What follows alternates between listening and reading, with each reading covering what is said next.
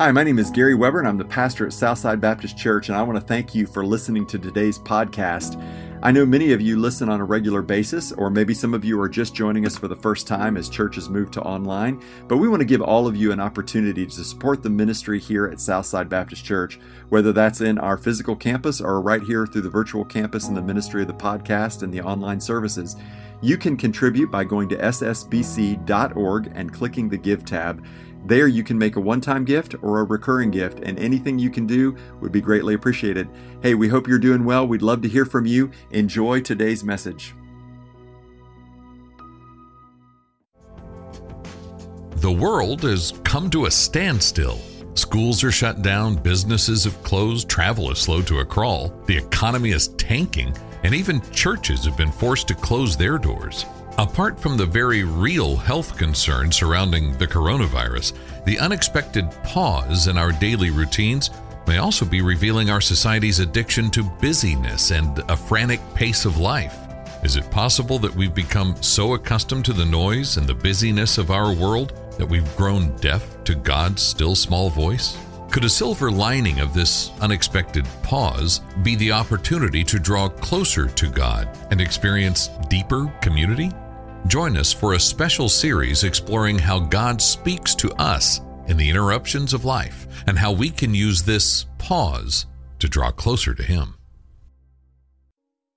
Hey, thanks for joining us at Southside Baptist Church Online. We started a brand new series last week called Pause. And we're just taking a look at how God is inviting us through this current situation to be still and know that He is God.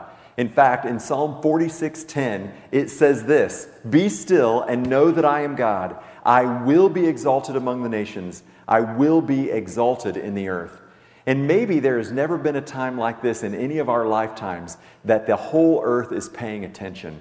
God is up to something. The question is, what are we learning? What are we seeing? And how are we responding to God? So last week we talked about the gift of rest that God gave us. In fact, He designed us for it. In creation, He made the seventh day a day of rest. He didn't design us to work 24 hours a day, seven days a week. And it was a gift from God that He said, hey, take a day and rest. But for many of us, we really only have two speeds full throttle and a dead stop. Full throttle mean we're going all the time. Maybe that's been your life. You've been going, going, going, and then finally you just fall down and you're completely exhausted. It might look like a video I recently found on YouTube. Take a look at this.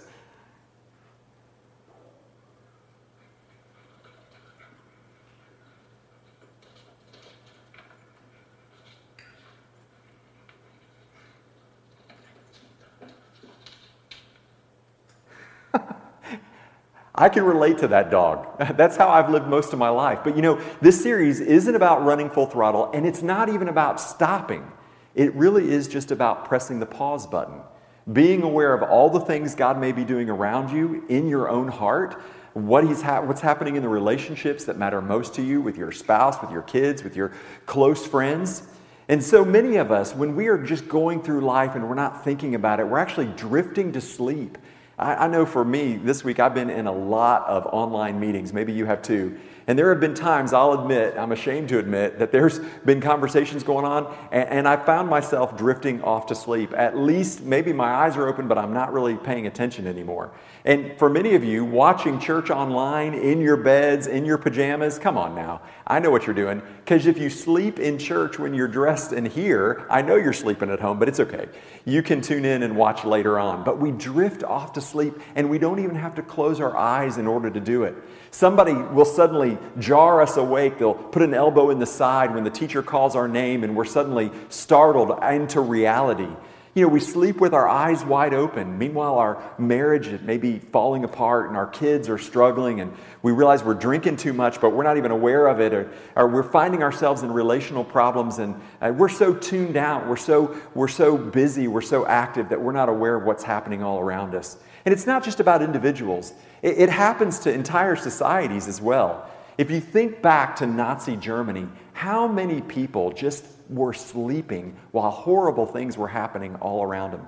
It also happens to churches. You know, in the 1800s, there were these periods of time called the Great Awakenings. And they were called an awakening because the church had fallen asleep. And we have to ask ourselves as believers is this COVID 19 pandemic a wake up call for us? It's a horrible thing, and I don't want to diminish the hardships of it, but could one of the good things that come out of it be a wake up call from God? What if every believer, what if every follower of Jesus just woke up, paid attention, and listened? You know, God said, If my people who are called by my name will humble themselves and pray and seek my face, then I will hear from heaven and I will forgive their sins and I will heal their land. This may be a wake up call for us, church. But I'm afraid that many of us today are like a couple guys we're going to read about in Matthew 26. God is about to do something amazing. Meanwhile, these guys are taking a nap. Jesus invited them to come away with him and pray, and they can't even stay awake. So if you have a Bible, I invite you to open up to Matthew chapter 26 as we look at this story about how God invites us to take a pause, to watch and to pray, to be aware of what's going on around of us, around us and to connect with him. So if you would open your Bibles or get your device out and join me as we look at Matthew chapter 26. I'll begin reading in verse 36. And then Jesus went with them to a place called Gethsemane, and he said to his disciples, "Sit here while I go over there and pray." And taking with him Peter and the two sons of Zebedee, he began to be sorrowful and troubled. Now, you remember, Jesus had 12 disciples. These are the 12 guys who followed him, who, who he had sort of commissioned to be his, his main guys. But there were three who were on the inner circle. And he invited them to go deeper with him in this time of prayer. And he said, Hey, sit here. Now, guys, I'm not going to entertain you. I'm not going to do miracles. There's not going to be a show. I just want you to pray with me. And, and, isn't it true that we are so enticed to be entertained today that sometimes when we're not being entertained, we drift off to sleep when God may just be about to do something amazing? So here these guys are. They are told to sit there and pay attention. And then verse 38 it says, Then he said to them, My soul is very sorrowful, even to death. Remain here and watch with me. Now, you would have think you would have thought that that would have been enough to get these guys' attention. Keep watch, stay awake. Something significant is about to happen. But these same guys went with Jesus at another time up onto a mountain, and they had the same exact experience. In fact, if you look at Luke chapter 9, beginning in verse 32, we read about this encounter. And here's what it says Now, Peter and those who were with him, that's the same sons of Zebedee, were heavy with sleep. But when they became fully awake, they saw his glory and the two men who stood with him.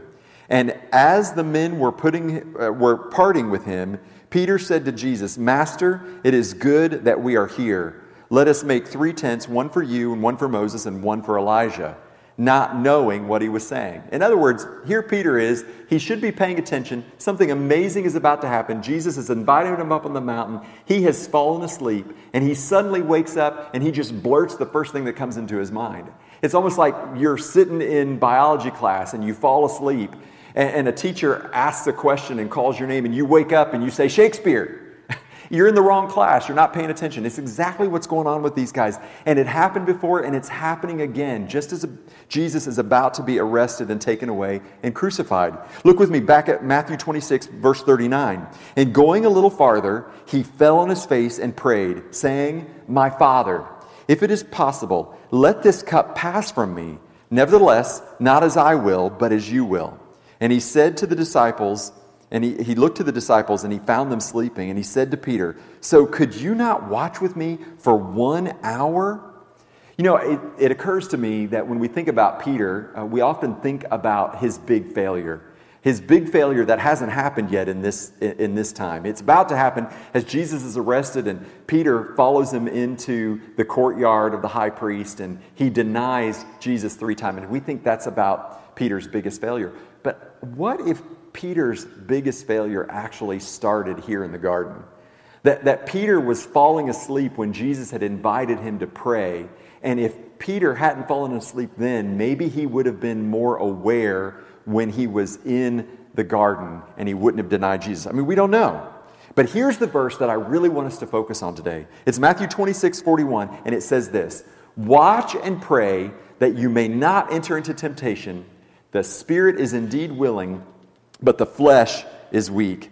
And then he goes on, and again, the second time, he went away and prayed, My Father, if this cannot pass unless I drink it, your will be done. And again he came and he found them asleep, for their eyes were heavy. Now, Matthew doesn't really tell us what Jesus said the second time or the excuse that they offered, but Mark does. And look what he said. Mark 14 40, he said this. And again he came and found them sleeping, for their eyes were very heavy, and they did not know how to answer him. In other words, they couldn't, they couldn't, didn't have any excuses. They had just fallen asleep again. They didn't know what to say. Verse 44 of Matthew 26. So leaving them again, he went away and prayed for the third time, saying the same words again. Then he came to the disciples and said to them, Sleep and take your rest later on. See, the hour is at hand. The Son of Man is betrayed into the hands of the sinners. Rise, let us be going. See, my betrayer is at hand. And these guys slept through that final prayer as Jesus is needing them, inviting them, calling them in. They're sleeping. And I just wonder, while this current crisis is going on, how many of us are just sleeping? We run full throttle all the other time, and then this happens. We're practicing social distancing, we're working from home, and we're fully asleep when maybe God's inviting us just to pause and to pray. Look what he said again Matthew 26 41. Watch and pray so that you may not enter into temptation. The spirit is willing, but the flesh is weak. So I want to look at two things. I want to look at the problem and I want to look at the solution. First, the problem. The problem is this temptation is everywhere, and we are weak. Now, when it talks about weak, it's talking about our flesh. It doesn't mean like our physical strength, it really means our moral fortitude. But he says, our, our flesh is weak. You may depend on your physical strength to get you through, but this isn't about just your physical strength. It's about your moral fortitude.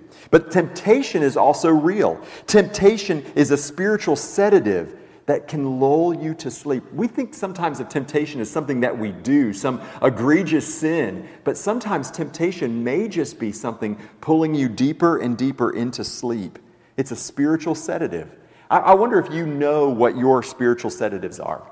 Maybe it's social media for you. Uh, maybe it's getting on the internet too much, or it's binge, binge watching Netflix, or it's books, or it's movies, it's entertainment, it's food, it's friends, it's busyness. It could even be church. I mean, it could even be clubs or civic organizations, news, sports. All these things aren't necessarily bad. In fact, many of them are good, but they're things that lull you to sleep and you're not paying attention to what's going on around you. You're not paying attention to what God is trying to say to you. So let's look at the solution. And it's a pretty simple one, really. Simple but not easy. Keep your eyes on Jesus. Jesus said, Watch, watch and pray so that you may not fall into temptation. I love what the writer of Hebrews says in Hebrews 12. He said this Therefore, since we are surrounded by so great a cloud of witnesses, in other words, all the people around us cheering us on, maybe saints who've gone before us, saints who are around us now, let us also lay aside every weight and sin which so cling which clings so closely, and let us run with endurance the race that is set before us. And look at this. Looking to Jesus. Remember what he said? Watch, fellas. Watch and pray. Looking to Jesus, the founder and perfecter of our faith, who for the joy set before him endured the cross. Listen, this tells me something. We should keep our eyes on Jesus, but we also need the accountability of people around us. We are so un- unaware of having drifted off to sleep. Sometimes we need a friend to throw an elbow and say, Hey, wake up, I think you're drifting. We need people around us who will say, Hey, you need to wake up and pay attention. I think God may be speaking to you. I think you may be sleeping through it.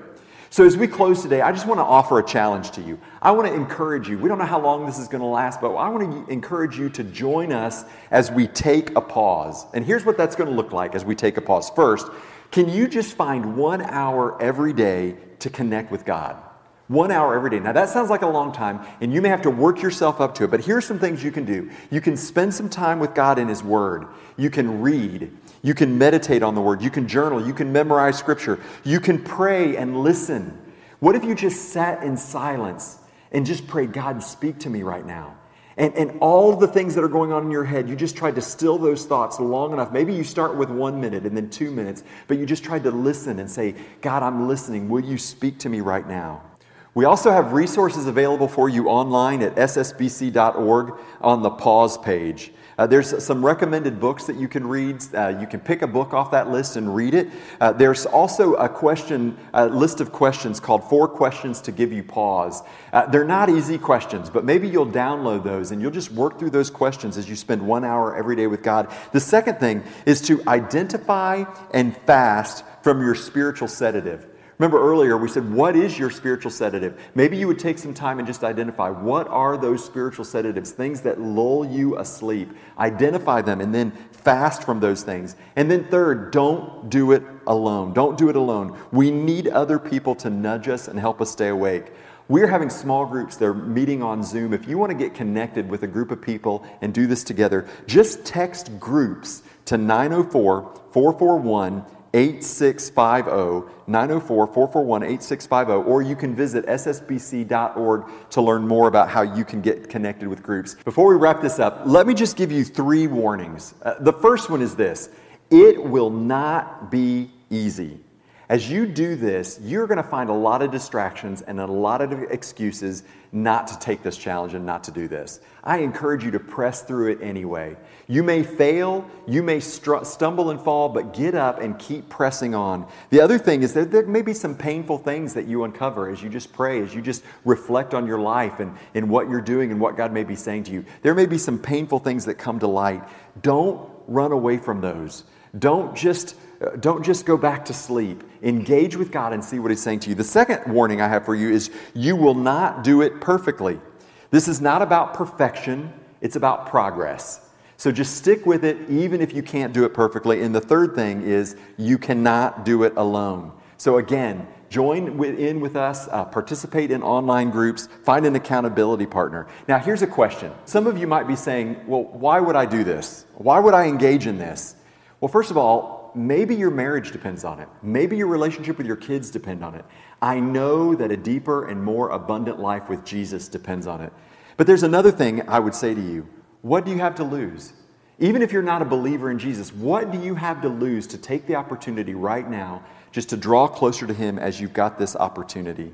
There is no risk, but the potential is tremendous if you can just connect with God and hear what He's saying to you at this time. Hey, listen, we want to we want to walk with you in this. We want to pray for you. So make sure you text the word connect to 904 441 8650. There's a place on there where you can ask us to pray for you, where you can ask to speak with a pastor, and we'll follow up with you. We are praying for you, and I'm going to invite you to pray with me as we wrap this message up. God, we thank you for this uh, pause that you've given us. Uh, Lord, and I confess, and I know many of us feel this way, that we run at two speeds full throttle or a dead stop. But God, I just pray that we would not fall into either of those temptations, but instead, we would do what the disciples weren't able to do, and that we would watch and pray, and we'd see what you're doing, and we would hear from you in this time. Lord, I pray for those watching and listening right now who don't even know if they believe in you. They don't even know if they believe that Jesus is who he said he, says, said he was and did what he said he did. But Father, I just pray that during this pause, you would reveal yourself to them. For those of us who are Jesus followers, Lord, may this be an opportunity to press the reset button. Lord, may you be glorified through it. We continue to pray for our world. We continue to pray for those who are suffering and those who are caring for those who are suffering. Give us wisdom. Father, give us discernment. And we pray for your mercy and your healing. And we thank you for the grace that you've given us in Jesus and even how you are working in this difficult situation to bring about something good. Lord, we love you and thank you in Jesus' name. Amen. Hey, stick around and keep watching. We got some more things we want you to engage in and want you to see. But we look forward to seeing you again tonight for our talkback session and throughout the week on our various platforms. So check out ssbc.org to find out more. And I pray as you lead today that you remember you are the church. The church is not a building, it's a body. It's not a meeting, it's a movement. And we are more focused on people than we are on programs. Now go out and be the hands and feet of Jesus. Grace and peace be with you. Thank you for listening. If you happen to live in the Jacksonville area, we'd love to engage with you during our Wednesday or Sunday gatherings here on campus. For directions, service times, information about our wonderful next gen children environments, please visit us at ssbc.org.